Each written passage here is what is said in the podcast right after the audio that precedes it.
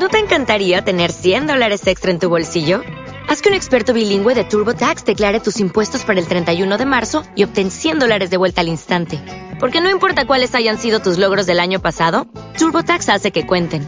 Obtén 100 dólares de vuelta y tus impuestos con 100% de precisión. Solo con Intuit TurboTax. Debes declarar para el 31 de marzo. Crédito solo aplicable al costo de la presentación federal con TurboTax Full Service. Oferta sujeta a cambios o cancelación en cualquier momento.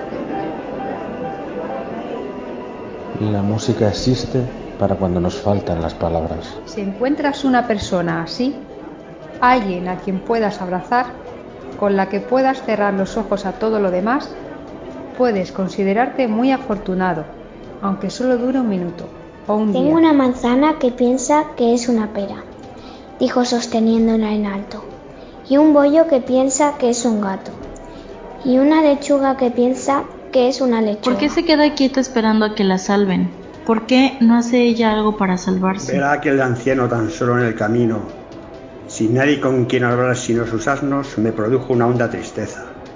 La vida también era dura para Rosedena Ruth, pero al menos nosotros siempre teníamos compañía. Aquel hombre, en cambio, no tenía a nadie. Recuerda que todo hombre sabio teme tres cosas: la tormenta en el mar, la noche sin luna y la ira de un hombre amable. Yo nunca te he llamado estúpido. Eres inteligente. Eso ya lo sabemos.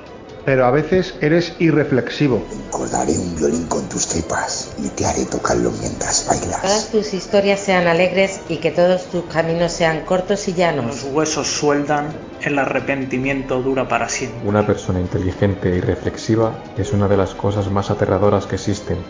Y lo peor es que te he estado enseñando cosas peligrosas. Quería decirle que si ella estuviera conmigo nunca volvería a pasarme nada mal. Puedo resumirlo todo en una frase. Viajé, amé, perdí, confié y me traicionaron. Escríbelo y haz con ello lo que quieras.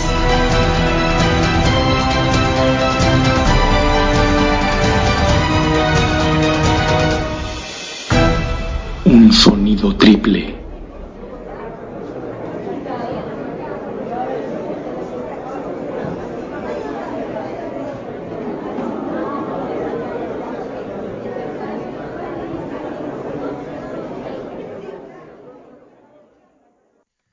Bienvenidos a Posada Recrearía. Hoy volvemos a contestar vuestras preguntas. La verdad es que estas charlas, que estos podcasts, ¿no? Que no están, la verdad es que no están nada pues, preparados, ¿no? A mí personalmente me parecen una maravilla. Sentarse con amigos y hablar un poquito sin más de cualquier cosa, ¿no? Y, y en especial, pues bueno, pues mira, pues si son mejor vuestras preguntas, pues pues bienvenido sea, ¿no?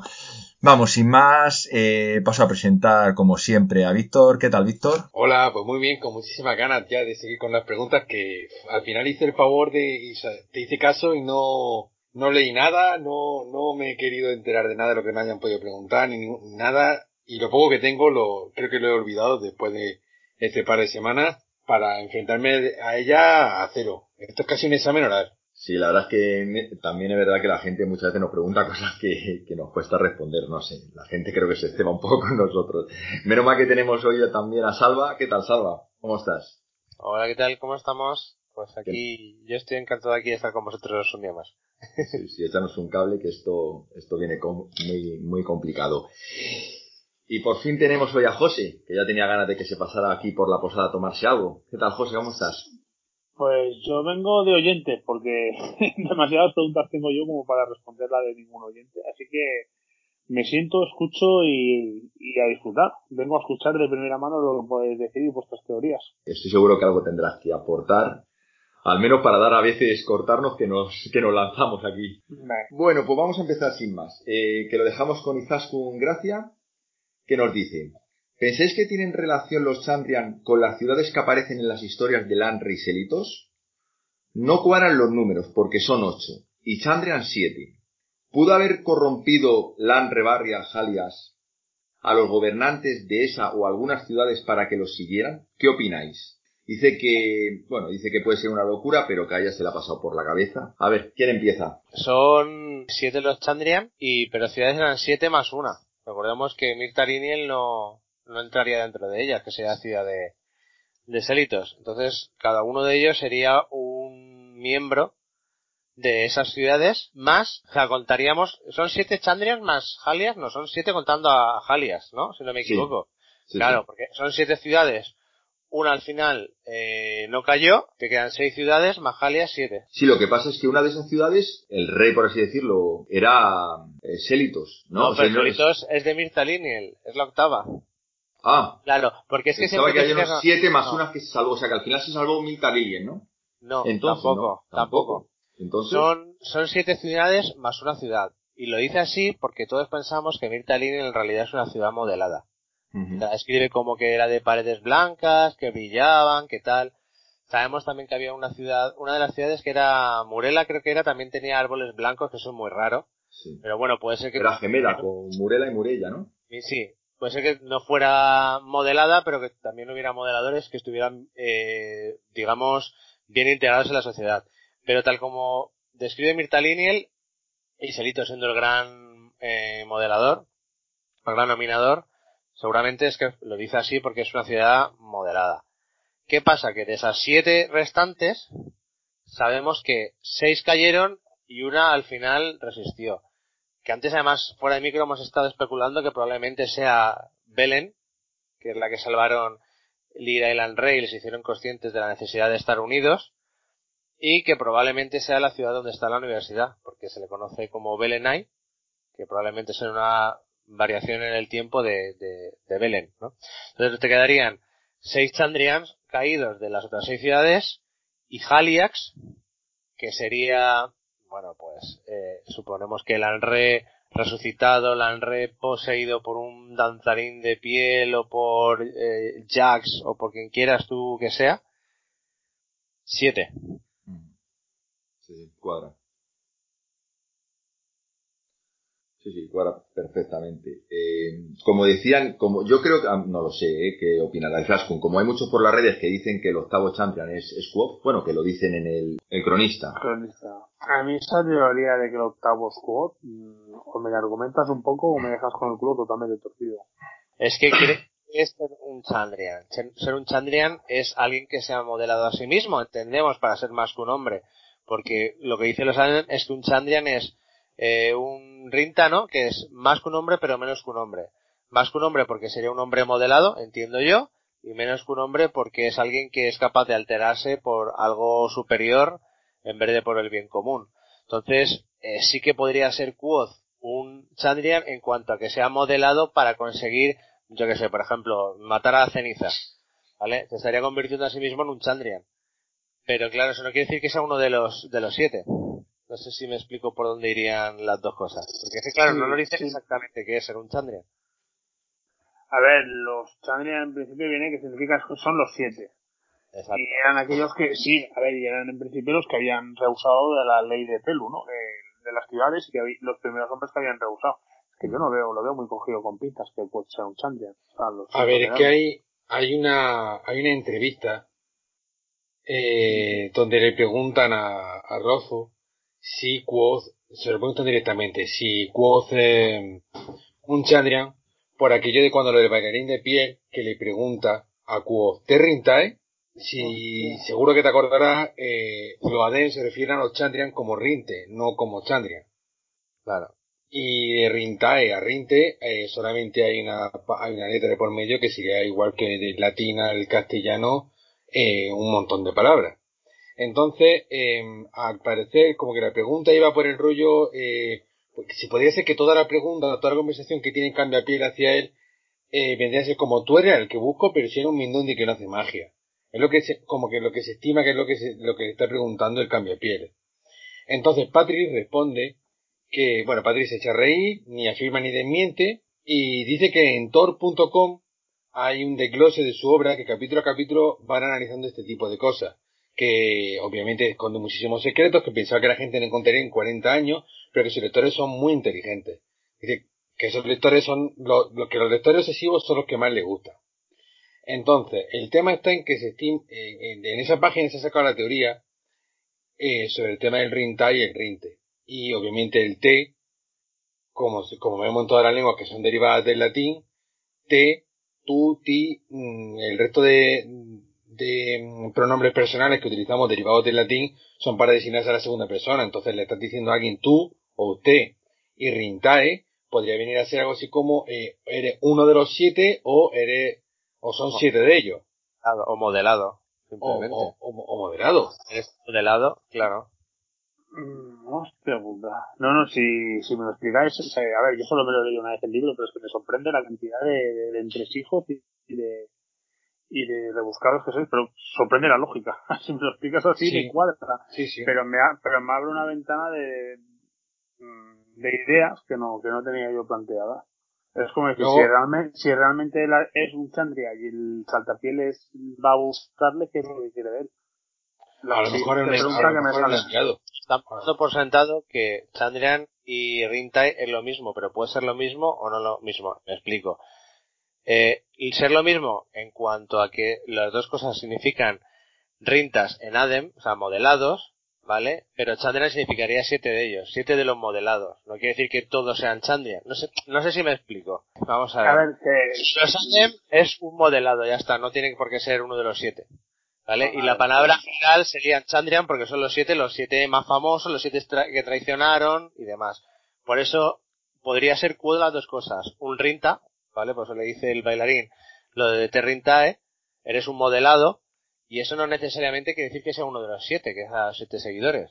¿Vale?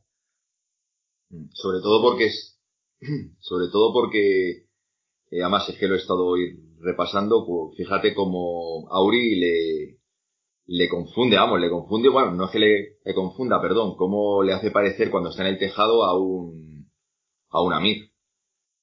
Ciridae, a un Ciridae. Y los Ciridae no podían ser, porque los Amir no podían ser humanos, eran seres fata. Pero bueno, sobre todo está el tema, es que hay, hay un detalle, o sea, hay unos cuantos detalles importantes que es lo que más hace pensar a la gente que Quoth, sin saber él mismo que es un Chandria. Hay un, hay un detalle, precisamente rescatando lo que tú estabas diciendo, Diego, al principio sobre el tema del escribano, cuando está hablando el... ¿Loeche? Sí, Sí, sí, se llama así, ¿verdad? sí. Oche. Em, Devan dice- Loches. Dice, algunos incluso dicen que hay un nuevo Chandria, un nuevo terror en la noche. Tiene el pelo tan rojo como la sangre que derrama. Pero Quoth también dice, las personas que importan saben ver la diferencia. Pero lo dijo sin convicción, con una voz cansada que denotaba desaliento. Y luego hay un detalle también muy importante, y es que todos los Chandrian tienen una maldición, que arrastran siempre consigo. En el caso de Quoth, su maldición es el silencio en la ausencia de música. Es como la señal de que, de que el Chandrian Quoth está ahí. En este caso, el signo más obvio es la posada, el triple silencio. Entonces hay una, hay un pequeño párrafo que dice, si hubiera habido música, pero no. Claro que no había música. De hecho, no había ninguna de esas cosas y por eso persistía el silencio. Si os dais cuenta, cuando aún tenía su laúd, Quoth casi se vuelve loco después de pasar un par de días sin poder tocar música porque no tenía su laúd a mano. Cuando se lo quita Dena, ¿no? Claro, Ah, la entonces, funda, ¿no? Que le va a hacer la funda y se lo Sí, quita de claro. la claro, entonces eh, se vuelve casi, se vuelve casi loco. Bueno, ahí también está sometido a mucho estrés, ¿eh? Pero bueno, sí, Sí, sí, sí. sé Sí. por dónde va, sí. Pero de hecho, es que, bueno, hay todo un fragmento en, en el capítulo Las Cuatro Puertas que habla sobre, sobre el tema. Ahí entramos también en la teoría de la mano de Quoth, que no podría picar los acordes. Claro, por el juramento de, te lo juro por mi buena mano derecha. Pero, eh, pero es el tercer silencio, o sea, lo que estáis hablando ahora mismo es por- desde el tercer silencio. O sea, el de la música es el tercer silencio, ¿no? El que Los tres, pensáis. todos, todos los No. silencios, no, no. Mm, ¿Tú crees? Hay un momento que rompe el primer silencio, ¿eh? Es que Cuando yo creo llega... Sigue, sigue, Salva. Yo creo que tiene, los tres silencios son la pérdida de los amigos, el que tiene la ala roto y el que tiene la mano izquierda inutilizada, con lo cual ni puede tocar música, ni puede hacer ciertas técnicas de lucha, ni hacer ciertas cosas. Hay un momento, Salva, que rompe el silencio. El primer silencio lo rompe cuando llega Devan Loches y él ya, aunque le está amenazando de que no se va a poder ir, ¿no? Cuando están ahí negociando dos días, que se va a ir a ver al duque de no, no, no sé, el de otro. Eh, y él dice que, y ahí cuando él ya dice que va, que necesita tres días, en ese momento eh, sonríe y creo, no lo tengo textual, si lo podéis mirar, en ese momento se rompe un poco el primer silencio. En ese momento. Lo tengo que confirmar, ya lo pondré si eso luego al final se rompe. O sea, cuando él se, se dispone a contar su historia, el primer silencio, por lo menos durante nada, se, se el quiebra. el de recuerdo, ¿no? Sería el del recuerdo. Sería el del recuerdo. Pero uno de ellos se rompe. Así que. Bueno, entonces, ¿qué? Eh, más o menos esto, ¿no? Lo que ha dicho Izaskun. No tenemos nada más que contar, ¿no? O algo más tenéis que aportar. Es que yo os veo que aquí tenéis para cinco, para cinco horas, ¿eh? Debatiendo en esto, porque además, como hay mucho debate, porque no hay nada claro, realmente. ese es el problema. Vale, vamos allá. Con Laura González. Dice, mira, esta es una cosa, mira, esta sí me gusta, ¿vale? Que también hemos estado, hemos estado hablando, que es verdad que no os he preguntado, que no os he hecho las preguntas, pero, pero fíjate, tiene un poco con lo que hemos estado hablando un poquito antes fuera de micro. Mira, dice, ¿qué edad tiene Elodie? La universidad era diferente, se enseñaba el nombre de las cosas cuando parece como si tuviese siglos. Es que es lo que yo decía, digo, joder, si es que a mí no me corre, o sea, lo hemos hablado antes, ¿no? Pero bueno, para los que nos estén escuchando, que para esto va el programa, que, es que es que parece que en 30, 40 años eh, mm, ha pasado todo muy rápido. Es que no sabemos cuándo fue el, cuándo fue el director, cuándo, mm, contar un poquito, ¿vale? Lo que habéis contado un poquito antes. ¿Qué os parece todo esto? ¿Cuáles son vuestras impresiones? Bueno, a ver, lo que hemos comentado por ahí, micro, yo soy el menos indicado porque estoy flipando con vosotros. Pero decíamos que Elodin a lo mejor si ha llegado a ser director, si es pata, a lo mejor tiene una edad mucho más grande de lo que nosotros pensamos. O sea, que puede tener unos 40 años o aparentar unos 40. Sí, más o menos. Sí, pues. Más joven, sí. sí. Eh, cabrón, que yo tengo 40 y soy joven. No, yo, yo, yo tengo 40, tengo 40. pues, pues que sea, al ser pata, que sea mucho más viejo de lo que, de lo que realmente aparenta, porque antes hemos comentado que bueno, que antes había sido rector, pero que lo dejó.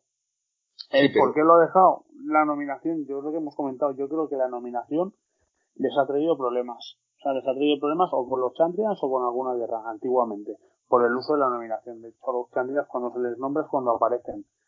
Y yo creo que por eso pues se han ido dejando la nominación de lado hasta que aparece Quad y algo ve, algo ve en él que le, que le, bueno, pues que le alienta a volver a, a dar clases de nominación. Pero ¿cuánto tiempo ha pasado? Pues hostias, si está construida sobre los cimientos de un submundo, pues tiene que haber pasado muchos años. Decíamos que había un, había un personaje que tenía 30 años que llevaba en la universidad, pues más de 30. Según el, según he visto en internet, Erodin tiene 40 años, pero claro, 40 años puede ser en apariencia, porque si es fata, el tiempo no, no transcurre en el igual.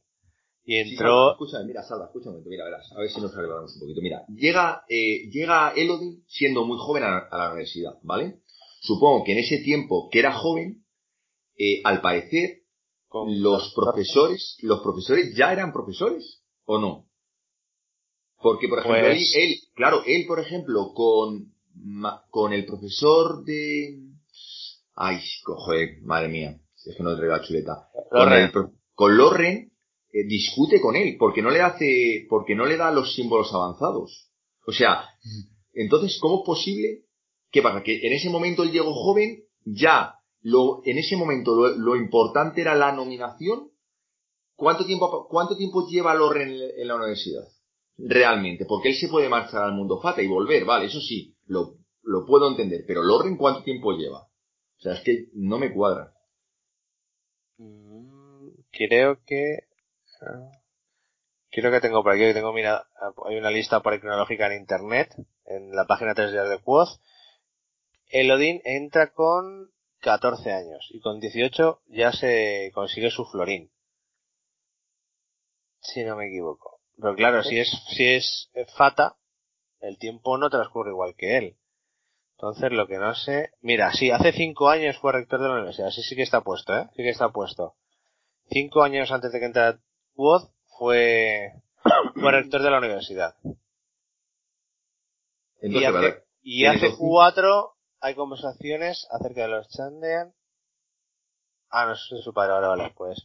Entonces, hace cinco años pasó algo que eh, Taborlin dejó de ser rector. O sea, Taborlin, Elodin dejó de ser rector. Y es cuando, ca- y es cuando cambió la, la universidad, entonces. No lo entiendo. No, Sería cinco antes, sería mucho antes. Claro, uf. un cambio tan radical, sobre todo porque hay muchos alumnos que continúan, que llevarán muchos años ya en la Sí, universidad. se supone que entra después de Manet en la universidad, ¿eh? Después que Manet, Sí. Hostias, Como 15 años, cuando lleva 15 años Manet. no sé. Es que es una pregunta. La verdad es que Laura no la ha puesto difícil. Hemos estado antes un buen rato también por debatiendo, pero es complicado. Es que yo creo que no, no hay cosas que no me cuadran. O sea, que yo estoy leyendo ahora mismo y, y en otra página me plantean que tiene no más de 30 años, se lo digo. Si tiene no más de 30 años y lleva 15 años o hace 5 años era rector, no me salen las cuentas.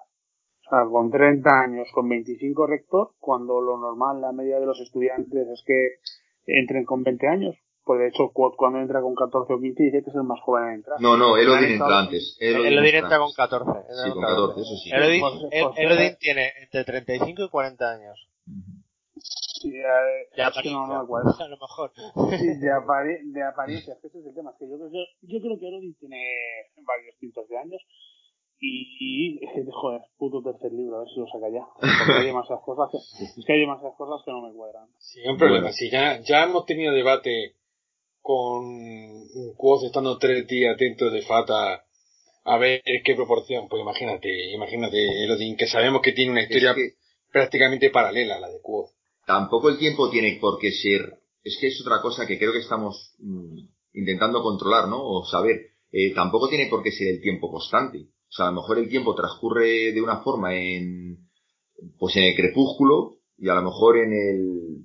En otra parte de. Fata transcurre de otro tiempo, ¿eh? Es que. Eso ya, eso ya me parece, o sea, ya me parece jugar con, con mucho sentido, con mucho doble sentido y buscar los, ya no me, o sea, eso no te lo compro. No te digo que no puedo hacer, pero te digo Es que, que- me sacaría, no, no lo veo eso. Es que yo creo que puede ser la baza de, de, de Patrick para no tener, para no meterse en ese jaleo, ¿eh? Porque yo creo que esto de lo, del tiempo es un jaleo, ¿eh? Y creo, Pues que eso, eso es como el final de Los Serranos, es todo un sueño, no me gusta. O sea, es su libro y hará lo que quiera, pero no, yo creo que rompe la magia. Puede ser, puede ser, Salva. No lo sé, es que por buscar, digo, José, por buscar, digo, Salva, por buscar un no sé, es que de verdad que no lo sé. Porque es que a mí no me cuadran. Es que yo de verdad que yo tengo un jaleo. Yo creo que nunca en ningún lado he tenido un tanto jaleo de, de tiempo como me pasa aquí en, en esta obra. Hay que hacer cálculos matemáticos. De todas formas, luego piensa que, que lo que dice Felurian, una vez que te sales del mundo fata y estás en el mundo humano, vas perdiendo poco a poco tus poderes y todo eso se va, se va cambiando, ¿no? No sé si me explico, que igual luego en el mundo humano envejecen más rápido que en el mundo fata, aunque ellos mismos sean fata. Y luego hay otra cosa que me raya también, es que todos damos por sentado que Felurian es fata, ¿no? Sí, Sí, claro. Hombre, no Vale, queda otra. claro, no jodas, no, jodas. lleva desde la creación, ¿no? Si Vale, lleva 8.000 sí, años. Sí, sí, pero ahora, ahora, ahora, ahora os voy a dejar locos. Todos damos por sentado que Felurian es fata, ¿no? Pero Felurian se comió un fruto en un árbol de Murela mirando por las murallas, ¿no? Y dice, todo esto de la guerra de la creación sucedió mucho antes de que existieran los fatas. Todavía no existían los fatas. Los humanos caminaban con nosotros juntos. Estábamos todos en el mismo mundo. Todavía no existían los... Bueno, es el mundo... No, en el mundo éramos todos uno. En el mundo éramos todos uno. No existía el mundo fata, ¿no? Claro, eso fue cuando O la una de dos. ¿no? Una de dos. O, exacto. O una de dos. O los fatas son seres que vivían en la Tierra con los humanos y al crear el mundo fata se les exilió ahí. ¿Vale? Se les encerró ahí, se les obligó a irse ahí. O ellos mismos se fueron y algunos se quedaron. O es que realmente no existían los fatas como tal. Simplemente eran personas moduladas. O sea, Yo siempre he pensado que era eso, que era gente que al final se, se, se fue al mundo fata a crear el mundo como con las leyes que ellos querían. Eso es lo que entendí yo desde el primer momento, vamos. A ver, los, mo- los modeladores crearon las estrellas. Pero es el calderero el que le da a Jax la casa. Pues decía yo, digo, a mí El calderero, el calderero no puede ser. El calderero siempre lo he entendido yo, seguramente estoy confundido, pero siempre tuve la imaginación que el calderero era simbología de lo que el mundo primigenio, el, el primer mundo antes de estar el Fátano, el mundo tierra, el Temeran, ¿no? Es, es lo que ofrecía, lo que le ofrecía a, a Jax. O sea, eran las posibilidades que tenía el mundo. Entonces, esas posibilidades, como no le hacía feliz, él intentó buscarse otra cosa que sí le hiciera feliz. Eh, La luna y con la luna por la casa y todo el rollo. Pero realmente el calderero yo siempre lo he visto como, como, como el mundo temerán, como los cuatro rincones de la civilización o lo que haya más allá, el mundo. Y todo lo que, y las, los fardos eran lo que le iban ofreciendo el mundo. Pues te iban ofreciendo montañas, te iba ofreciendo pues, la alegría, te iba ofreciendo las cosas terrenales, por así decirlo. Y él quería algo más, que no tenía este mundo. Así lo entendí yo, seguramente esté confundido. Yo creo que mm, más bien eh, Ferurian lo que, lo que quería decir es que al principio del mundo, o al principio, antes de la creación del mundo Fata, eh, no sé, ella, ella también lo dice, que al principio la gente iba con los ojos mucho más abiertos. Entonces, claro, todo el mundo tenía acceso a ese, entre comillas, magia, a ese poder. Y no había diferencia, o no se diferenciaba tanto, quién lo tenía de forma natural, como era el caso de los Fata, y quién lo tenía de forma aprendida, porque era algo, eh, era un mundo mucho más instintivo. Y no se reaccionaba tanto. Ella, lo dice, se dice a Quoth. Dice, sabes demasiado para ser feliz, piensas demasiado. Quizá ahí donde radica la diferencia entre los seres fata y lo- los seres humanos, que los seres humanos necesitan aprender porque su talento no es natural, es aprendido. Entonces, claro, en un mundo así, al final acaba habiendo un conflicto, porque no todo el mundo lo va a ver todo de la misma manera.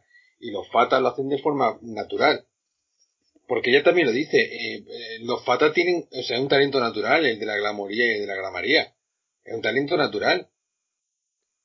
Entonces, si es un talento natural es que es innato en, en ellos. Y para los humanos no es innato. Ellos, los humanos no pueden transformarse. Los Fata van shadeados, ¿no? Como dice ella. Sí, ella, ella dice sadeado.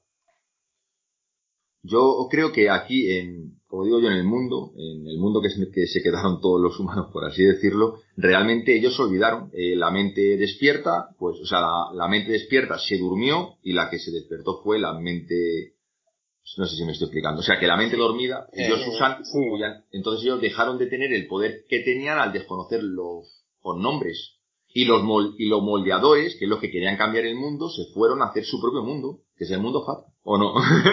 Sí, sí, sí, sí. Sí, sí, creo, que, creo que está. Sí, Vale. y, hay- y luego dentro de los modeladores hay dos grupos, los que modelaron Fata, que eran las estrellas y demás, y los que lo modelaron con el ámbito de eh, dominarlo, que es por lo que se metió la, la guerra. Y ellos crearon su propio reino, por así decirlo, en su, el, el Mael, ¿no? Lo que dice, lo que dice Bast, que está, que siendo parientes, ¿no? Algo así, eh, están fuera, y ni siquiera comparten fronteras. Todo esto del Mael es súper es súper raro, ¿eh? De las cortes Fata, eh, es complicado. Lo hemos estado hablando Eso- esta mañana por WhatsApp. Sí, eso va a ser muy interesante cuando lo, cuando lo publique. El libro, eso lo que va a ser. Vamos, yo creo que es de las cosas que yo por lo menos voy a estar más pendiente. Eh, conocer a ¿Sabes lo que me Bas, todo el mundo. Dime. el vídeo, ha sacado hoy un vídeo que era el que hemos compartido, que hemos estado hablando por el grupo, que eh, no sé si lo habéis llegado a escuchar, dice, con perdón cabronazo, dice que el tercer libro va a ser más fino que el segundo. O sea, lo ha- él lo ha afirmado. Sí, eso lo diciendo ya. Tío, con todo lo que te queda por contar, No puedes cerrar todos los arcos que tienes en- con menos, no. Porque te Mm, queda, es que no lo va a cerrar. que- que todo- y además dice que, todo- que la gran mayoría se hace en la universidad. O sea, que en el tercer libro, no sé si dijo que el 50 o 70% transcurría en la universidad. Con lo cual, lo de matar, re- re- he robado princesas a reyes agónicos y todo lo que te queda, no sé yo cómo coño lo va a solucionar. yo tampoco. Yo lo único que creo es que no lo va a hacer todo en... No va a cerrar todos los arcos en el tercer libro. Si te digo lo que estoy escribiendo yo ahora mismo, estoy poniendo, si Elodin tiene 30 años y Troco 15 son 15. Entonces, la historia o la leyenda de... la historia o la leyenda de... Hostia, el, el que salió de, de Taborín el Grande, Quot desde pequeño ya la sabe. Quot entra también con 15 años a la universidad. Entonces, Elodin es Taborín el Grande antes de entrar a la universidad, ya entra con la leyenda Fíjate la paranoia que llevo yo, no sé si me he explicado. No, pero escucha, lo de Taborlin lo conoce, bueno, sí, claro, lo conoce pues desde que es pequeño, claro, ahí tienes razón. O sea, pero bueno, pero también sabemos, pero ta- también sabemos, per- perdona, también sabemos que Quoth es muy joven y en prácticamente los cuatro rincones ya conocen a Quoth el arcano o Quoth el asesino de reyes y realmente lleva dos, lle- lleva dos años en la posada y ya están contando en la posada todas sus, pues, sus historias. O sea que realmente sabemos que la, las historias se, ¿no? Se, la gente las adopta con una velocidad Sí, al final los caldereros van. Es, es el internet. Y los y nos parece también extraño que Auri le regale a Quoth los mismos objetos que dice la historia que tenía Taborlin. eh, los mismos objetos ahora mismo, la capa sí. Sí, ¿Qué más? sí. El- La, el la tenía- llave, La ¿no? llave y la moneda. La, la moneda, sí, le regala los mismos objetos que tenía Taborlin. Sí. Vale, y si la puerta. Vale, ya dentro de las ideas de ollas, y si Tabor ni el Grande Yellowing y Quoth son la misma persona en, dife- en diferentes. No, no sé si me explico. Sí, ya Sí, lo en diferentes momentos, ¿no? Sí. Pero Sí. lo vi en moreno. Incluso una profecía también decía, ¿no? Que era como la profecía, que yo sé, hay muchas historias ahí. Como que, como que Elodin pasa, a ver, que puede parecer una tontería, como que Elodin eh, está volviendo al pasado a través de las puertas para guiarse a sí mismo, salvando mucho las distancias, igual que viene el trans del futuro, la saga de Black Goku, de Black Goku, y se encuentra con su padre e intenta corregir según qué cosas. Mm, y si Elodin es Quo, no, pero el color del pelo no es el mismo. Claro. Pero eso, sería, sí, eso Parece sería- Dark. Dark, ya. Eso sería disimulable también. Porque se podría estar, se podría estar eh, glamorando a sí mismo. Con su sangre fata. No, no, no. Lo que pasa es que por otro lado también me parecería, me parecería muy ególatra, ¿no? Porque es como decir, bueno, soy el único lo suficientemente inteligente como para enseñarme a mí mismo. Pero ¿quién más hay? Sea, La pregunta es no para enseñarte a mí mismo, sino para corregir los errores. O sea, cuando, cuando el árbol le dice que se va a liar parda y cuando le dice, no, si ya se está en contrato con el, en contrato con el árbol, eh, la cosa va a acabar mal. Mm, ¿Quién te dice a ti que para que no, no sé, todo esto se me está acabando de ocurrir. ¿Quién te dice a ti que las puertas de piedra no es alguna forma de volver al pasado para intentar enme- enmendar algún error que comete? O sea, no para ser. enseñarle, no para enseñarle, sino para evitar que cometa los errores de que puedan conllevar una guerra. Puede ser, puede ser, no es mala teoría. ¿no? O sea, lo- no lo sé, no, son paranoias de las doce y media de la noche. Uf, pues lo veremos, ¿no? Como todo. Porque si te fijas, cuando va a ver a, a Auri, eh, Auri eh, también le reconoce, o sea, le reconoce, también está con él y está a gusto. O sea, es que es como si estuviera con la misma persona. Los dos no soportan a Gemme, le dice, es un gilipollas. Cuando van a robarle la ropa, y- o sea, lo- son demasiadas cosas en común. No soportan al mismo profesor. eh, cuando va por la capa y dice, hostias, esa capa, esa capa la conozco, esa capa de sombras, que, ¿cómo- o sea, ¿cómo no voy a reconocerla? Auri, también tienen un vínculo los dos, con Auri. Exacto, Auri tiene un vínculo, es el único que reconoce la capa. Mira, acabo, est- acabo de encontrar una cosa en el libro que sí queda entender como que antes no existían los Fata tampoco. Porque os, leo si queréis textualmente, ¿vale? Está hablando Quoth con Felurian, ¿vale? Y le dice, ese fue el momento crucial. Los antiguos conocedores comprendieron que hablando no conseguirían detener a los modeladores. Metió la mano en el agua. Él robó la luna, y entonces llegó la guerra. Y le pregunta a Quoth, ¿quién? ¿Quién la robó? Sus labios dibujaron una amarga sonrisa. ¿Quién? ¿Fue alguien de las cortes Fine? Le, le pregunta el Quoth. Felurian negó con la cabeza divertida. No, ya te he dicho que fue antes que los Fata. El primer modelador, el más grande. O sea, antes de que Jax robara la luna, no existían los Fata. O sea, que aunque él desplegara el mundo Fata, que es el mundo de los modeladores, los Fata en sí no existían siquiera. Es que realmente, Salva, existen los moldeadores y los nominadores. Exacto. Es que, es que ya está. Y luego, supongo que con el tiempo, pues, se iría repoblando y saldrían los humanos, los que conocemos como humanos, y los que conocemos como fatas. La clave. Unos, Que los Fata fueran criaturas creadas por los modeladores. puede ser. Sí. Eh, esto es muy El Señor de los Anillos y Eru y Lúvatar y los pensamientos. Ostras, eso lo veo demasiado cogido. con- A ver. No es una raza coetánea de los humanos, que es una raza creada por los propios modeladores. Sí, como con los enanos en El Señor de los Anillos, que... Pero, Exacto. ostras, Sí, sí, vamos, estoy es, seguro es de que, esa es que- teoría. es que lo está diciendo, ¿eh? Lo está diciendo así, tal cual. ¿Qué dices, Víctor? Perdona. Que yo no estoy muy seguro de esa teoría. A mí me parece más que viene a ser relativo a en, en la creación de la palabra fata. Para mí, fata mm, significa, viene a significar el que vive en Fine. Vale, o sea que habría seres esféricos en la Tierra, bueno, en el mundo humano, ¿no? Pero se le llama Fata a los que vienen de Fae, ¿no? Claro, claro. Eh, realmente es que nosotros conocemos el mundo desde el punto de vista de los seres humanos que no conviven con los seres fata.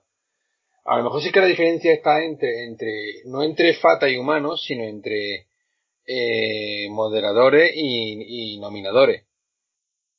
Y claro, quizá en un mundo donde todo el mundo tiene la capacidad de eh, nominar, no necesita no necesita la palabra fata, porque no existen los fata.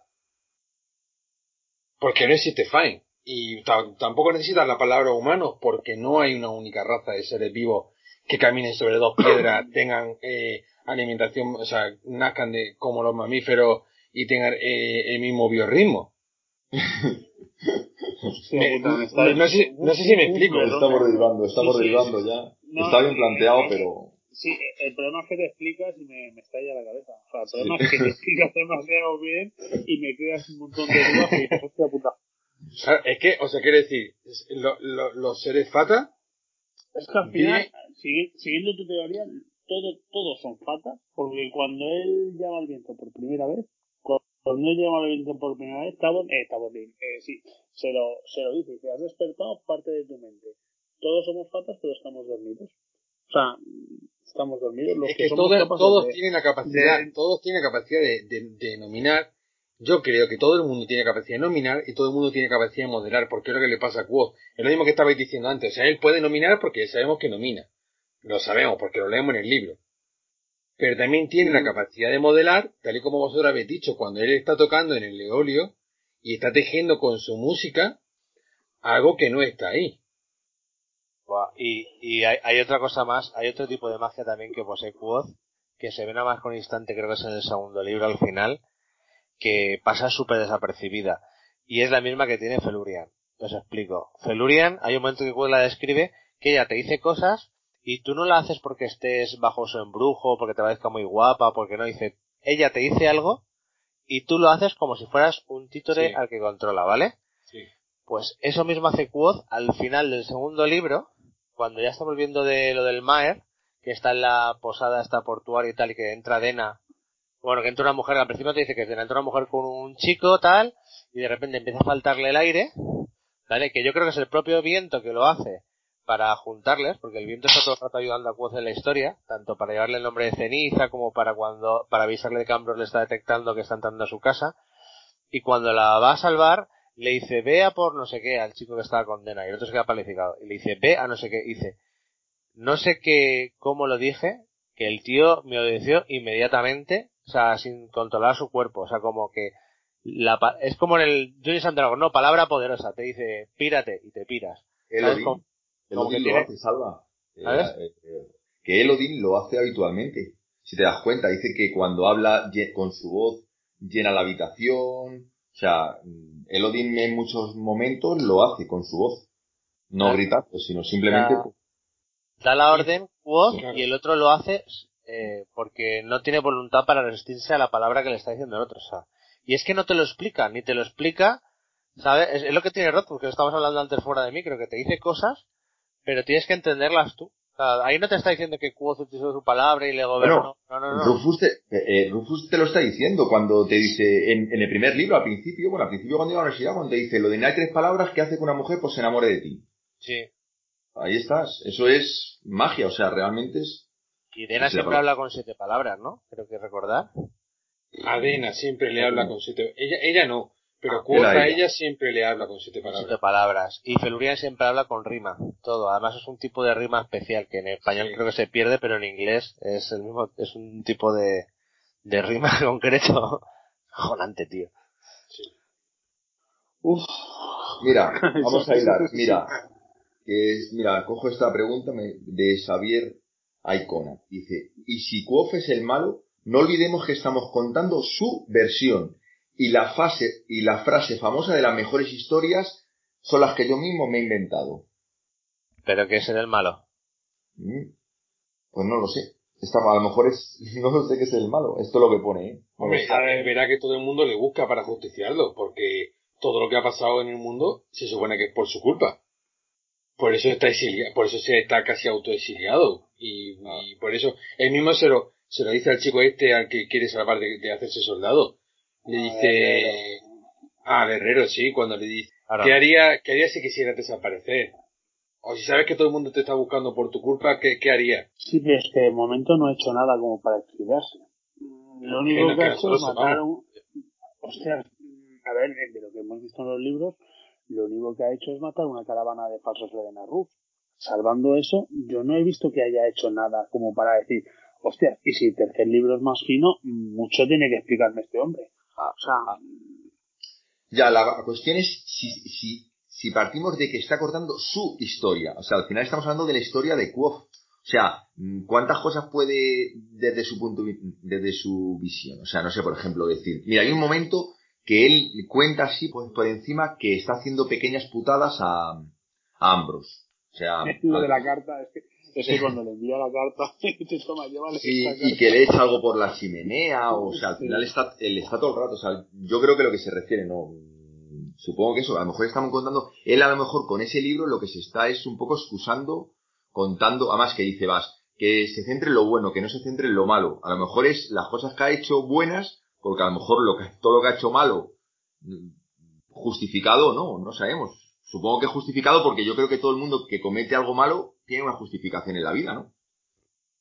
O casi A, todo el mundo. a ver, yo, yo- yo creo que todos damos por hecho que él, por su culpa se han abierto las puertas de piedra, sea él directamente o no, y han llegado los enemigos, ¿no? O los seres estos de madera al mundo humano. Todos damos por hecho que la guerra civil ha sido por su culpa, y todos damos por hecho, eh, Roderick Calancis, si no lo ha matado él, ha muerto por su culpa. Pero, vale, todo ha sido por su culpa, esas tres cosas, y está abatido y, y en penitencia, ¿no? Pero en realidad, ¿qué es ser el malo? Porque, claro, ser el malo es una, un concepto absoluto, no es como un juego de tronos. ¿Quiénes son los buenos y quiénes son los malos? Pues todos tienen sus cosas. Él a lo mejor no quiere hacer maldad, quiere hacer el bien, o es su curiosidad, o es tal. No, yo- Pero yo- malo, no, malo como no, que, malo absoluto perdona, de... Perdona, perdona que te interrumpa, voy a ser abogado del diablo. Yo no sé si es bueno o es malo, pero lo que sí que sé es que tiene un objetivo y que va a pasar por encima de quien sea para conseguir su objetivo. O sea, mm, lo tengo clarísimo. Eh, y de momento todo lo que se ha visto de él es bueno, pero él tiene claro que quiere los chandrias, que quiere ir a por ceniza y que y, yo creo que no le va a dar la mano. O sea, no que va, si tiene que pisar a alguien, hostia, yo la escena cuando matan los de la caravana, a mí ahí me dio un vuelco el sentido común que dice, hostia, este no es el quad, por mucho que sea un Edena Rub, este no es el quad que tú te esperas. O sea, No. que diga, no, no, quiero todo dos lo para mí, quiero los dos chicas, sí, claro, y te lo explica directamente. Hostias, un tío, un chaval, pues no dejas a un chaval que, que sí, que es por un bien mayor y que luego lleva a las chicas al pueblo, pero dices, coño, acaba de hacer eso a sangre fría, incluso la abuela. Hostias, ahí dices, Pero que tú acabas de decir, muy, tú, muy- tú lo acabas de decir, tú lo acabas de decir, lo, acabas de decir por un bien mayor. también os dais cuenta que todos los profesores ven en él que lo, que lo disfrazan como de, sí, como muy impulsivo, pero realmente muchos de- están viendo to- algo oscuro en él, ¿eh? O sea, los profesores le cae simpático porque el tío tiene mucha labia, porque sabemos que a los profesores le cae simpático, sobre todo a Venti, pero él realmente vemos que ya en, en Aden ya le están viendo algo oscuro. Nada más que luego ya te digo, lo disfraza un poco con su, con sus encantos, pero O sea, no lo matan por el árbol relámpago. Porque, posiblemente. porque lo, se dan cuenta de que le cambia el ojo a, al oscuro, ¿no? Que supone que eso lo tenía Jax o Selitor, los- o los dos. No, creo que era Jax el que, era Jax el que lo tenía. Entonces le ven esa oscuridad, aunque eso también es cosa de los Fata, eh, que cuando se cabrean se les pone oscuro el ojo, pero a Jax también se le llama el del ojo cambiante, ¿no? Y los Adem se dan cuenta de eso. Pero eh, se quedan así como vamos a ver hacia dónde evoluciona y lo que le salva es el árbol de espada, porque él llega y no coge nada y es capaz de sangrar por eh, el bien mayor de los Adem. Y eso es tú te quedas así como, al principio cuando lees no te das mucha cuenta, pero tiene dos simbolismos. Porque ya entramos en lo denominador o modelador. El modelador al fin y al cabo es un nominador que ansía algo y en su afán de dominarlo, lo modela y lo cambia a su antojo y lo hace para él.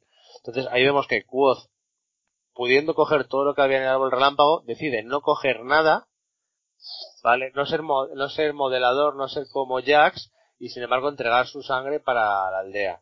O sea, como sacrificarse sería, sería el simbolismo. Y por eso no le matan, si no lo hubieran matado, ¿eh? Todo clarísimo.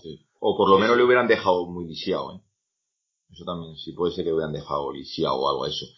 Y luego, mmm, también pensar que, que además, sabes que las redes y aquí en nuestro programa estamos muy en eso, también sabemos que Rufus es capaz de contarte una historia para que a ese personaje prácticamente le llegues a odiar, o sea, como pasa con, con Dena. O sea, Dena nos cuenta la, historia Quoth, eh, Dena queda como que es mala, cuando realmente no sabemos, o sea, la historia de Dena tiene dos puntos de vista muy claros, ¿eh?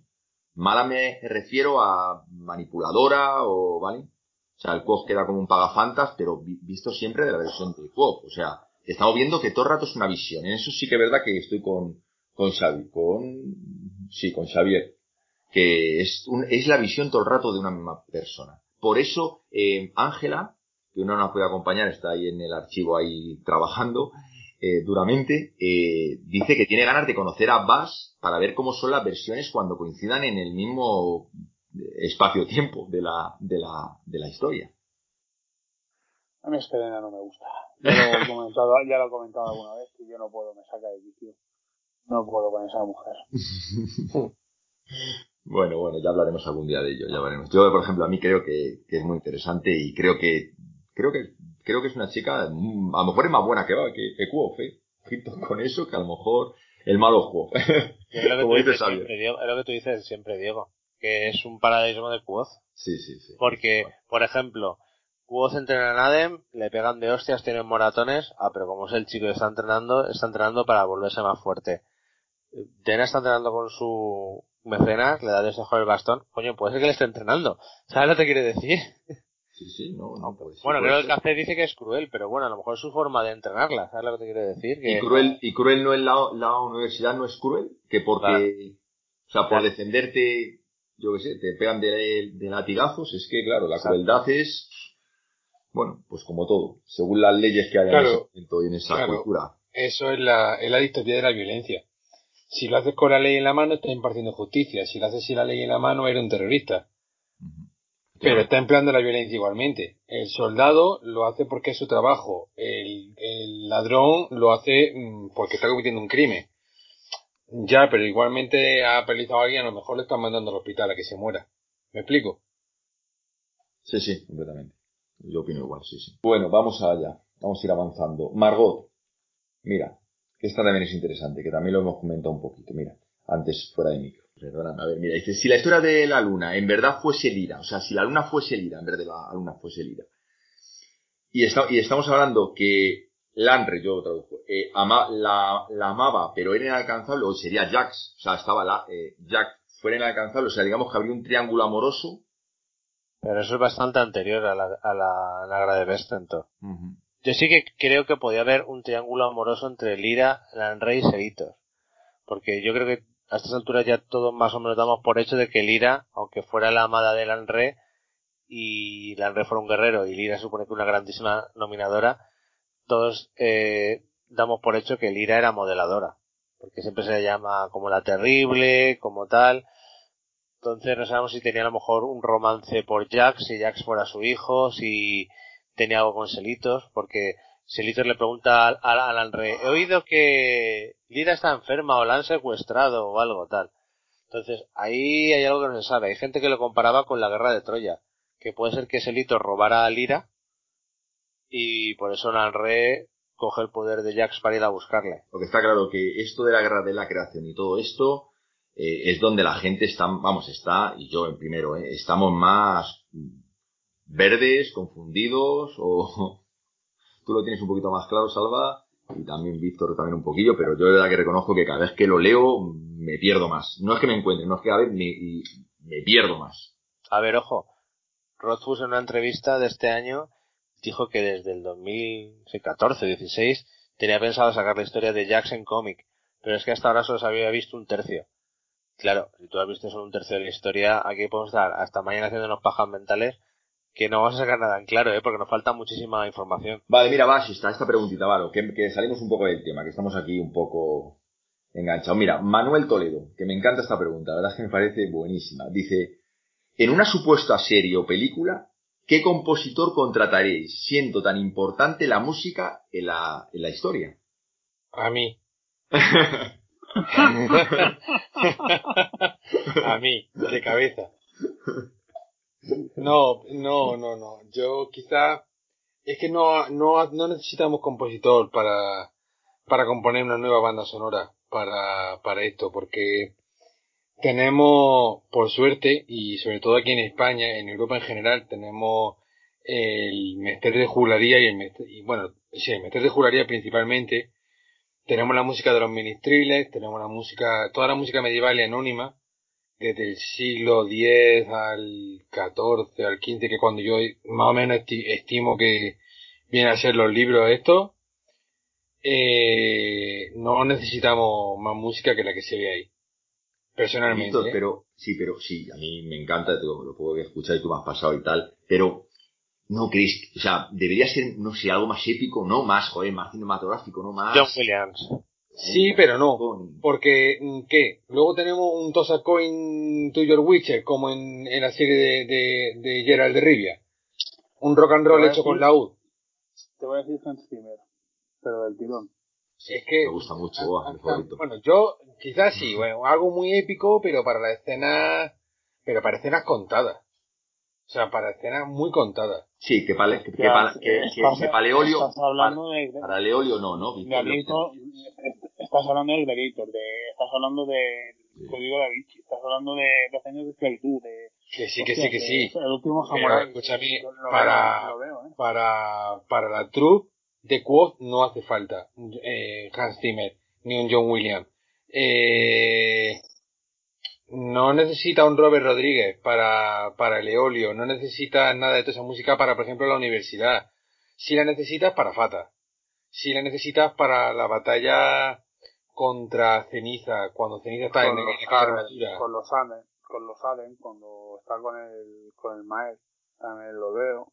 Claro, para, darle música a la universidad, darle música a Quoth en el bosque, Nada, para las bandas sonoras de personajes, me refiero, y de momentos, y de tierras. No sé si me explico. Es que yo, supongo que, que en mi cabeza todo eso... Sí, perdón, perdón. Sí, no, yo me refiero que a lo mejor en esos momentos épicos como la, pues la lucha cuando está luchando con, bueno, con el supuesto ceniza, o en estos aspectos a lo mejor sí vendría algo así bien, ¿no? De épico, y a lo mejor en el eolio, o no, a lo mejor ahí sí sería más música ¿no? La que tú más o menos comentas, Víctor, ¿no? Más, tra Claro, más tradicional. música, más... música más, más pequeña, porque al fin y al cabo son músicos que van de uno en uno. Es que, ¿qué sentido tiene que pongan una orquesta sinfónica con instrumentos que ni siquiera existen en esa época?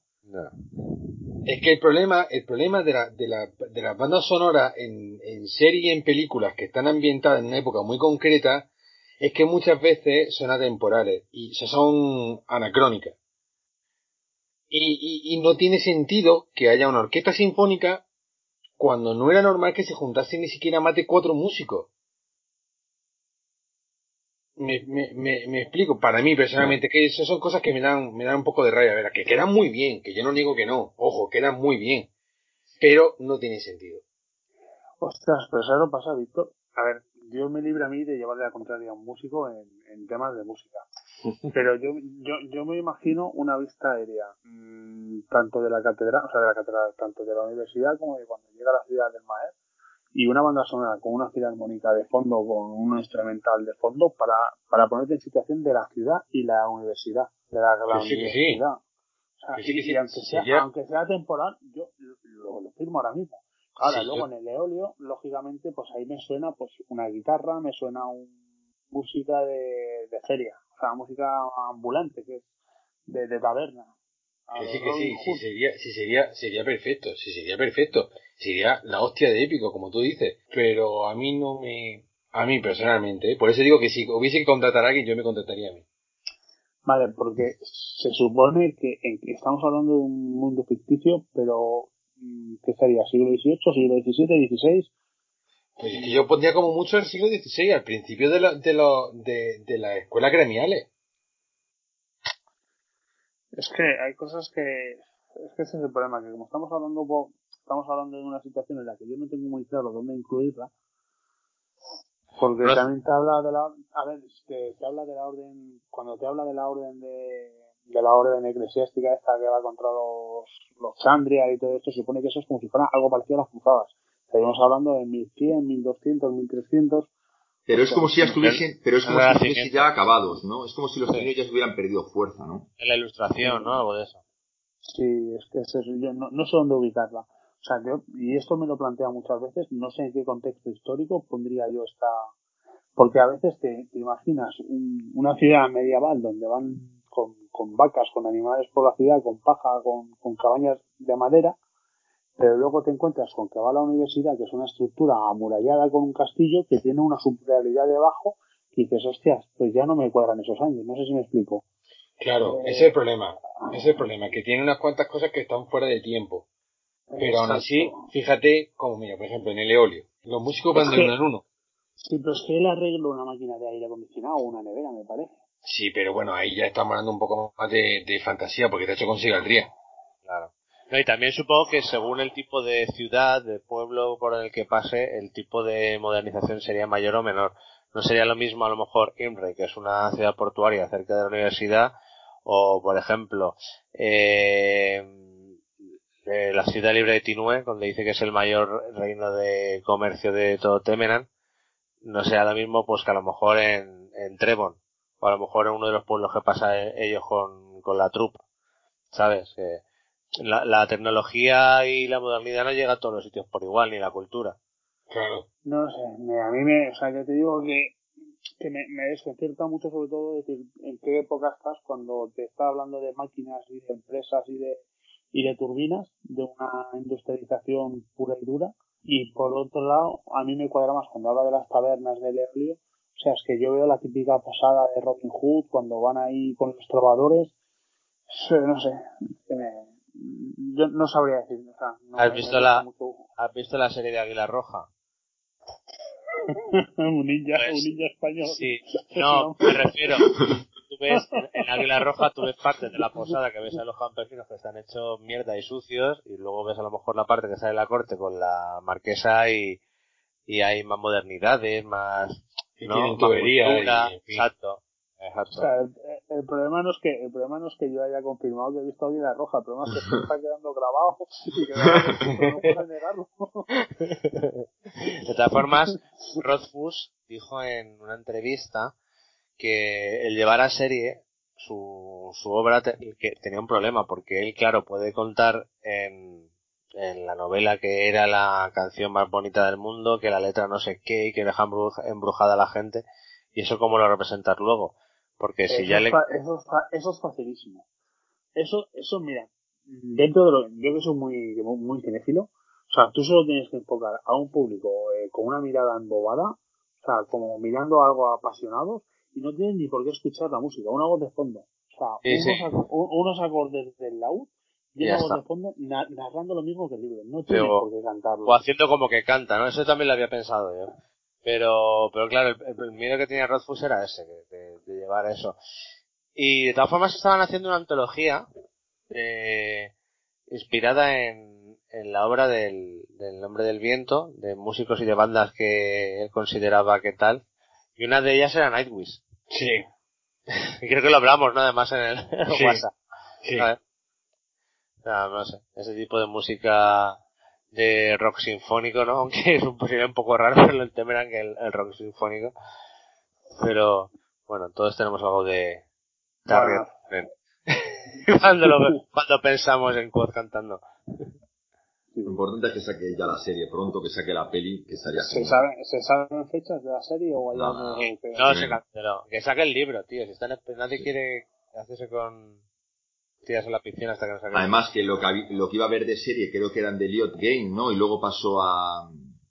no sé qué otra cosa pasó. Decían que no iba a ser del... HBO. sí. Decían que no iba a ser de, de este presente, que iba a ser anterior a, a Quoth. O sea, que no te iba a tener nada que ver con Quoth. Mm, Mira, yo te voy a decir una cosa. Yo respecto al tercer libro, cada vez tengo menos ganas de, de, de que lo saque. Porque, no, no, te lo, te lo digo en serio. Sí, por las cuando- expectativas, ¿no? Sí, primero por las expectativas y porque ahora estás con una historia en la que ya estás tan tan enamorado del libro y del personaje que lo que me jode es que se acabe. Porque cuando saque el tercer libro ya se habrá acabado. O sea, ya no tengo nada más que esperar. No sé cómo Bueno, bueno, espérate, espérate, que no está confirmado tampoco, ¿eh, José?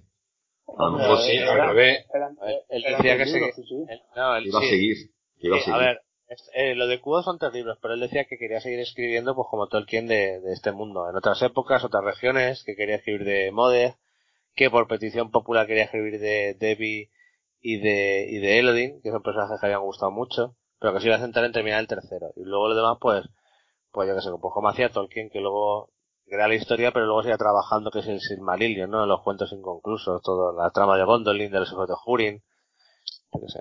Pero yo A lo que vuelvo a decir, a mí joder, me que da no por. Con- sí, no, está claro. Pero que no es por repetir, pero vamos, acaba el tercero, acaba en la posada, ¿no? Que sabemos que son tres días, acaba la posada. Pero ¿qué pasa con la guerra? O sea, ¿qué pasa con la guerra? ¿Lo deja ahí? ¿Abierta?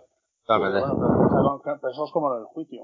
Nos fuimos al juicio, no sé qué, y en dos páginas se la quitan encima. Sí, bueno, pero el juicio es pasado, pero el juicio es pasado, pero a ti te va a dejar, porque eso es pasado, pero cuando tú llegues al punto que está en la posada, ya estás en el presente, y la guerra está.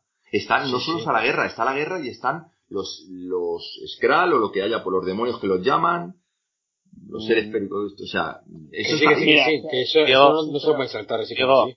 Bi- Bilbo, ¿Cómo? Pero Bilbo, ¿cómo? Pero Bilbo ¿cómo es el que lleva sea, anillo a Mordor. ¿Cómo? ¿Perdona? Bilbo es el que lleva el anillo a Mordor. En el Serpiente, ¿no? Es Frodo, ¿no? Sí, Frodo, sí. Que son Eh, 60 bueno. años después. O 40 años después. Ah, Pues bueno, para que, sí, puedes que terminar sí. esto así, que luego Bast, por ejemplo, o yo que sé, o un hijo Un que nuevo haya personaje, sí, un nuevo Exacto, personaje, sí, sí. exacto, eh, en Ademre.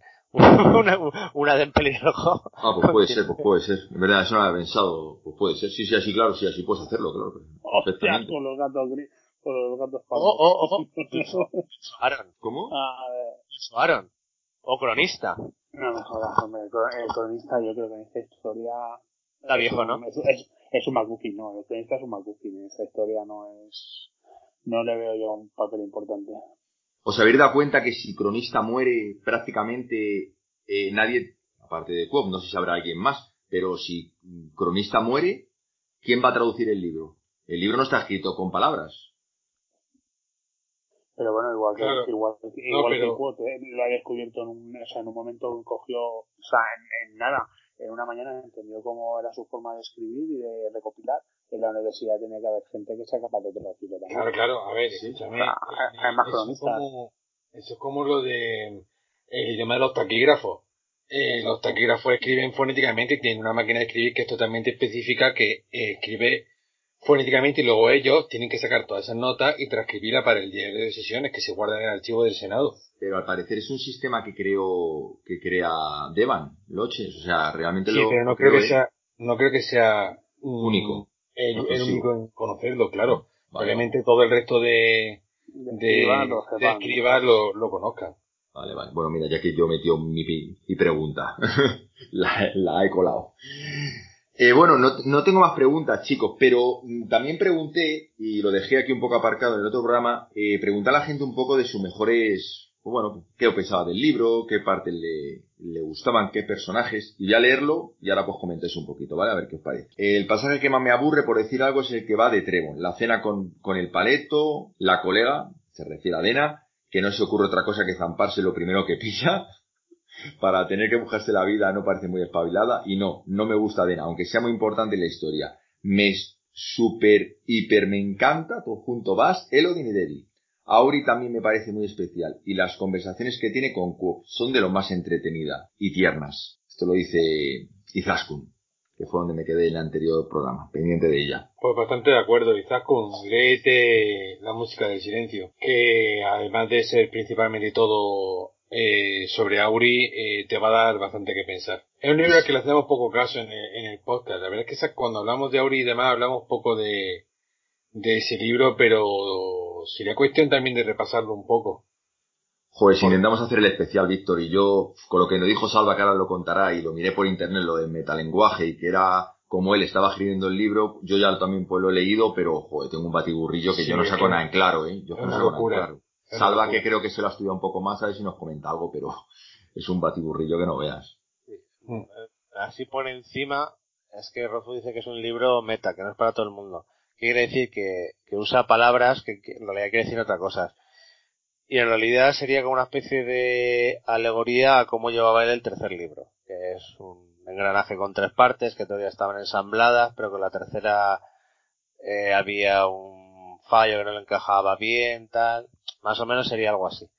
Pero sí que está bien porque además te, te muestra su, su mundo. Te, te muestra el mundo de Auri. Te- eh, la descripción de las, de las habitaciones y de los pasajes donde está ella te puede servir para hacerte una idea que eh, a lo que había debajo de la universidad. También está lo de que sé que en siete días vendría Quoth, ¿no? que es como premonitorio. ¿Y, por No, es que, esa- es que sabe mucho, ¿eh? Es que esa tía sabe mucho, ¿eh? y es una, es una nominadora brutal también, ¿eh? Auri. Lo cual po- podemos descartar cuando dice de que la guerra no sea por ella, o sea, me refiero, si tanto sabe, si parece más férica que terrenal, por así decirlo, a mí la teoría de que de lo de Ambrose que tú, que tú comentaste, si yo me parece muy adecuada, ¿eh? Pero ¿no crees que no tiene nada que ver Auri con el mundo terrenal? O sea, me refiero que no va a participar, no va a ser, digamos, que el, la, la chispa que haga la guerra de, de que estamos, que están sufriendo ahora mismo, de, La, la chispa sería la, la muerte de, por ejemplo, el varón Anso. Por Sí, bueno, pero lo que es el matrimonio, me refiero para que Anso ascendiera a la escala por al casarse con una noble, con, Claro. con, con- Claro, o sea, a ver, que él, a ver, que, que muriera Roderick, que ha prometido con el varón Anso, Quoth la va a salvar, Quoth se cae, le obligan a casarse con, con Ambrose, y en la noche de bodas, eh, Quoth mata para rescatarle al varón Anso, con lo cual Sí, pero, pero la obligan ¿por qué? Porque es hija de, porque es hija. Ah, de Roderick Carancis. No, pero es que a mí me parece que esta tía muy férica, ¿eh? Esta no tiene pero, que ser nada. pero es muy férica o es muy nominadora que ha perdido la cabeza. Ah, ah, ah, ah, ah, ah, ah. Es que, es que te, te da, al principio todo apuntaba a esto último, ¿vale? Fue Rothfuss el que dio un poco a entender el otro día con su podcast con lo de toda la historia y todo el lore de Feida Calancis, que ya te dejó, uy, a ver si vas a ser una hija de Feida Calancis, es medio fata, no sé qué, tal.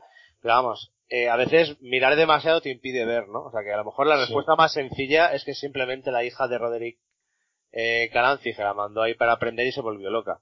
Y ya está. Y está ahí en secreto, o está por desaparecida. Sí, sí, puede ser, puede ser. Es que la verdad es que a mí cada vez que hablo, que lo prestes un poco atención a, a Auri es que parece más, no sé, como más misteriosa, más poderosa. Si te das cuenta, lo del porcero, lo del porquero que ha dicho, que era, eh, la amiga de que, de que no le gustaba, es que se empalma con esto, porque en esa escena del porquero, Dena hace como la premonición de todo esto, que es una historia ya antigua, y pasa eso mismo. Y además, aunque sí que estoy de acuerdo que es una parte de rollo, hay como cuatro o cinco cosas que deja caer Rothfuss que están, como decimos siempre, ocultas, como que, por ejemplo, Quoth y Dena sean primos, como que, por ejemplo, ahí había unas ruinas con unos túmulos antiguos, como que van a investigar Jarrón de los Mauzen y ahí te sale lo de, por lo de los Chandrian y, y el Amir, te sale también lo de el nombre que dice cuando está drogada Dena, ¿no? Que era Mother o no, ¿cómo era? Eh, Sí. Algo parecido a Mother, ¿no? O algo así, como si tuviera un hermano o una madre Dena y te dice su nombre, o sea que aunque es un rollo y parece que tal, tiene cinco o seis cositas escondidas que son crema, ¿eh? Volverla a releer. Eh, y apunto un poco, apunto un poco una teoría un poco loca. Eh, puede ser que la flor, o sea, la mariposa que mata el, el café, puede ser que sea precisamente Auri, por el tema de lo, de, no, digo la, la mariposa Azul. roja dorada. Roja dorada. Sí, No, que no apuntábamos que sería, apuntábamos que sería Roderick. Sí, pero no creo, ¿sabes por qué, Víctor? Porque sabemos que los guardias tienen los colores del Maer.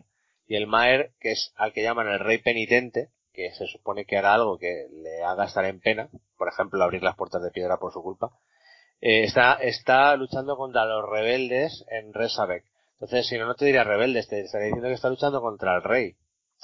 ¿sabes? Entonces, como que sí que te da a entender que el que ha muerto es el Roderick Calancis y por eso es la disputa. Es la disputa entre el poder. Eh, por ejemplo, si damos todos por hecho que el Barón Anso o, o que Ambrose se casa con Auri y muere su padre, ¿vale? Y luego muere eh, Roderick Calancis, en teoría los, los siguientes en línea sucesoria serían los tres príncipes regentes. ¿Vale? Sabemos que los Anso tienen mucha influencia en el sur de Vintas. Y después de ellos en línea sucesoria haría el Maer. En, en, digamos, según línea sucesoria. Sin embargo, eso no es en poder, porque en poder la familia Alberón es como la de los Daimyo, la que gestiona, digamos, el reino eh, en nombre del rey, la que tiene sus propios impuestos, aunque no son reyes, las que pertenecen a la casa que era en Reyes de Vintas antes que los Calancis. Entonces, lo lógico es que sea la pelea entre esas dos casas. Vale, vale, vale, pues entonces ya está, descartamos de teoría. A ver, que aquí todo puede ser porque no está escrito, pero vamos, que las pistas apuntan por eso. Yo ahora, ahora, ahora, mismo me imagino a Rufus escuchando a Salva y tomando apuntes para entrarte el libro. no, si es, que, si es que está puesto todo, si es que está puesto todo. O sea, lo que pasa es que no te lo dice. O sea, tú te tienes que ver que al final del primer libro los soldados llevan el uniforme azul y plata, por ejemplo. Luego el segundo libro ves que van de azul y marfil, y son los del Maer. Eh, luego tienes que ver que son, creo que lo dijo el otro día en el otro programa que grabamos Diego, que, que no, que son, aunque luchan con Quad y son soldados, pero no son profesionales, acaban de entrar a, a formar parte del ejército porque van con el doblón este de oro, ¿no? O sea, son, hay muchas cosas que no te las dice directamente. Entonces tú tienes que deducirlas por lo que te, por lo que te pones. Y además que la pista de, de, los uniformes y todo eso ya te lo suelta prácticamente al principio de la historia cuando ya dicen que, que su trup ya va de verde y plata, ¿no? Era creo que el color, ¿no? De ellos. Sí, sí, verde y plata. Verde y plata. Color de las mariposas finales del café. Sí, sí. entonces, entonces, he robado princesas a reyes agónicos, ¿es Auri? Apúntate al próximo podcast que lo vamos a hacer en directo. Sí, sí. en el canal que va a ser así. Probablemente, probablemente sea Auri. El, lo que no sabemos es si Roderick Calancis lo va a matar Quoth o va a morir por Quoth. O estaba ya enfermo. ¿Sabes lo que te digo? No. O estaba ya enfermo cuando la roba. Uf, uf, uf, uf. Es que hay tantas preguntas.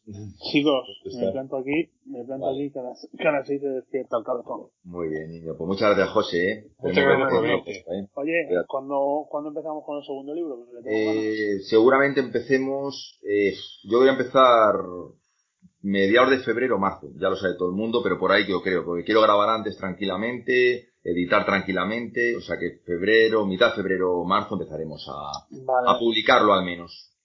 Venga, pues me dais un toque para Sí, sí, pa el José, segundo libro, ¿vale? Estamos contigo, gracias, eh. Venga, buenas noches. Hasta luego. Buenas noches. Bueno, ya no nos queda mucho, voy a decir los últimos comentarios. Inigari Kushiata nos, os dice que no odia a ningún personaje, que todos les parece muy bien creados y con mucha profundidad, as- eh, y adoran las historias que cuenta Tabori, los Chandres, Adel, los Amit, Jax y la Luna.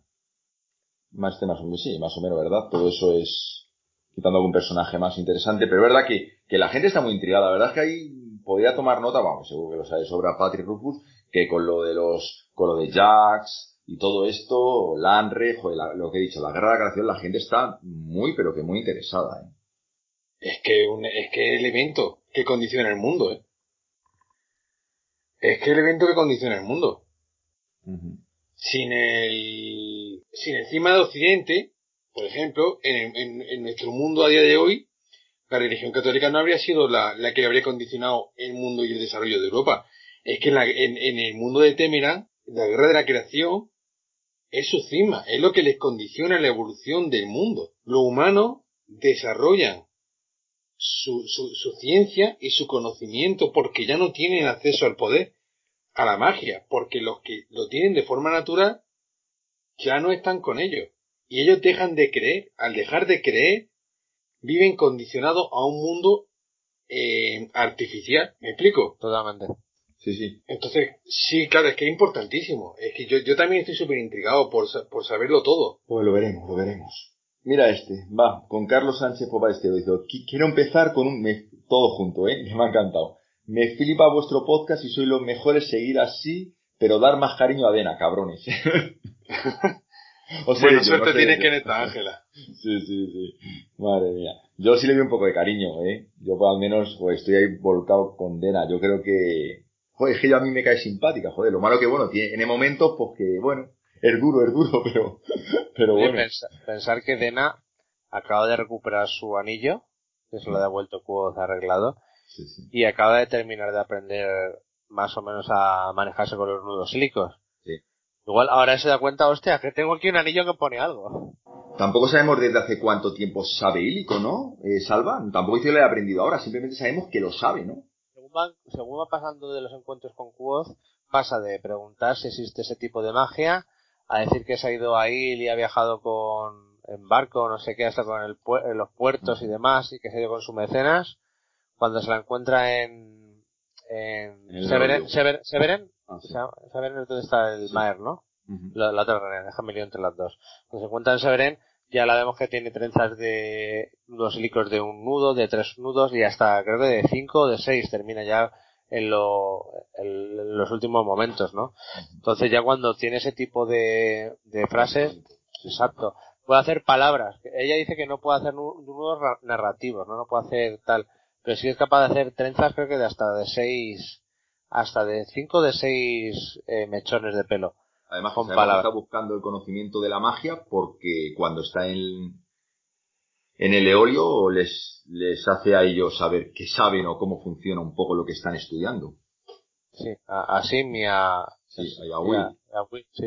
Les preguntas si hay algún tipo de magia que no solo te haga parecer distinta a ojos de los demás, sino que te haga, te permita ser. Ella está buscando eso. Eh, con los nudos sílicos sería una especie de, pues eso, de, de parecer ser, pero ella quiere más. Ella es, ella es todavía más, eh, en ese aspecto, más obsesiva que Quoth. ¿no? Ella no quiere... ¿Cómo me gustaría una historia de Dena, no tan larga, no, no tan, tan espesa, ¿no? Como, como son estos libros, pero una historia, aunque fuese con su objetivo y con los encuentros desde su punto de vista que tiene con. Me encantaría. ¿Cómo le ve realmente a él desde su Pero- punto de vista? Me A mí, encantaría. me, a mí me molaría un final tipo, bueno, aparte de las teorías que hablamos siempre del final de Dena, pero que hubiera una parte de drama shakespeariano con Danny Quoth de que se plantee al personaje de Dena tener que decidir entre eh, salvar a Quoth o no fallarle o no traicionarle y traicionarle para conseguir su objetivo de llegar a adquirir ese poder y que le llegue a traicionar, ¿no? Para mí eso, aunque mucha gente le cabrearía y mucha gente dice, no, no es posible porque Quoth habla con ella de ella bien y tal, pero para mí eso sería la leche, ese giro argumental de decir, mira, me caes bien, me has ayudado siempre, te has portado bien conmigo, te tengo mucho aprecio, incluso puede ser que hasta que me esté enamorando de ti, me has ayudado hasta llegar hasta aquí, pero mm, para conseguir lo que quiero te tengo que traicionar. Y si es algo como, y si es algo, yo siempre lo he visto, eh, ya estamos aquí, esto es como cada uno lo ve, ¿eh? Eh, yo siempre lo he visto un poco como, como la de lo, como en, en Game, en Game creo, la, la última es en Game, ¿verdad? La de los Vengadores, Sí, ¿no? sí. Cuando se suicida, eh, Black, Tony. no, La, se- la vida, la vida la negra. viuda negra. ¿Tú no crees que uno es capaz de, de ella sacrificarse por él? Llegar un momento que a lo mejor, aunque sea, aunque ella renuncie o el objetivo sea, y ahí es porque él está roto, a lo mejor porque de ella nunca habla mal, es que ella, él de ella nunca habla mal, nunca, nunca habla mal al revés. Y se supone que la acompaña al mundo Fata. No sabemos si con, la, con el consentimiento de él o, o la acompaña al mundo Fata siguiéndole escondidas. Que también puede ser una opción. Madre mía, lo veremos, lo veremos, lo veremos. Vale, Alfonso Vázquez Delgado. Para mí está de lujo, no veo partes demasiado lentas. La primera vez quizás la parte de Tarbian se me hizo pesada, pero la relectura no fue así. Mis personajes favoritos son el Coop, de Evi, Auri, bueno, yo creo que son Simón, no, lo que realmente casi todos son. Sobre todo, por destacar alguna parte sería la, la universidad, los ratos que coinciden con Simón, Willy o Auri. Eh, también destacaría cualquier infra- intrahistoria donde se habla de los Amir, la de Jax y la Luna. Ahora, que lo mejor es el niño que tenía un tornillo en el ombligo. Se, sa- eh, se ríe y nos saluda. Lo, de, lo del niño del tornillo, ¿nadie se ha metido con ellos, Alba? ¿Tú que a lo mejor has investigado un poquito más? ¿O Víctor? ¿Qué pensáis? ¿Ahí nadie se ha metido a especular eh, qué sí. tiene de intrahistoria? Sí. Hay mucha gente teorizando, pero a mí sinceramente no me gustan las teorías que estoy leyendo, entonces no le hago ni puñetero caso. ¿No, ¿No creéis que puede ser, además, en el, como lo cuenta en el libro, ¿no? Eh, Quoth, ¿no puede ser que sea una historia que nos meta un poco Rufus para reírse un poco de, de nosotros? Como decir, mira, meteros aquí, que no vais a encontrar nada, o me río un poco, que no todas las historias conllevan a, a un final, a lo mejor. ¿Creéis que puede tener un parte de eso? Es decir, no todas las historias que cuento y todo va, un, va a la- realmente a la raíz de, de la historia. Sí, yo, yo soy más de, más de esa teoría, que es como un, no sé si habréis visto por ahí el anime One Punch Man. Ah, Eh, pues es una serie que está para cachondearse de todas las series que tiene, de todas las series japonesas de, de pelea, de batalla. Eh, para mí eso, ¿eh? Para mí eh, una, una, una serie de cachondeo. O sea, pues que espérate, tiene un, un- da- un pues libro- yo- una historia de, de cachondeo. No, para mí no tiene más importancia. Yo lo de One Punch Man quizás empiece cachondeo, pero parece que se va a poner interesante. Sí, bueno. Era, era un paralelismo al menos Sí, en la sí, primera temporada. Sí, sí, sí. Es que para mí no tiene más, de verdad. Sí, sí, sí. Sobre todo porque él mismo la deja ahí. Es que no tiene final, no hay moraleja. Sí, además no tiene- no- no- sí, no- yo creo no hay que- mensaje, no tiene nada, ¿no? Simplemente una tontería y ya está. ¿Tú opinas algo, Salva? No, no, yo tengo que investigar más. Yo no puedo decir nada de momento porque tengo que ponerme más. De acuerdo, pues lo Pero, dejamos. pero estoy seguro que está lleno de metalenguaje. A lo mejor es eso, el metalenguaje es que, que está hasta el Word de que le reventemos todas las historias y nos deja esta para, para no llevarnos a un callejón sin salida, quizás. Yo es que a mí esa historia ni me gusta, reconozco que no me gusta, reconozco que la veo absurda. Yo me quedé como los mercenarios, me quedé con cabreado. No cabreado, no, sino ¿a qué viene esto? Y a lo mejor va a algún lado, o a lo mejor simplemente es eso, es simplemente la gracia y, y no tiene más, más, más que rascar. Miznar de León, que me dice, todo me gusta, eh, dice, soy demasiado fanboy. Hasta empecé mi carrera de creación literaria por el nombre del viento. Aquí yo le digo a Miznar, a Miznar que si quiere eh, eh, lectores beta, me- de repente me he aficionado gracias a Salva, que me ha pasado un poquito de su trabajo, que me está pareciendo una pasada y lo digo desde, vamos, me encanta. Así que si quieres hacernos llegar el, el texto, te lo leemos y opinamos, sin ningún problema. Te decimos lo que pensamos.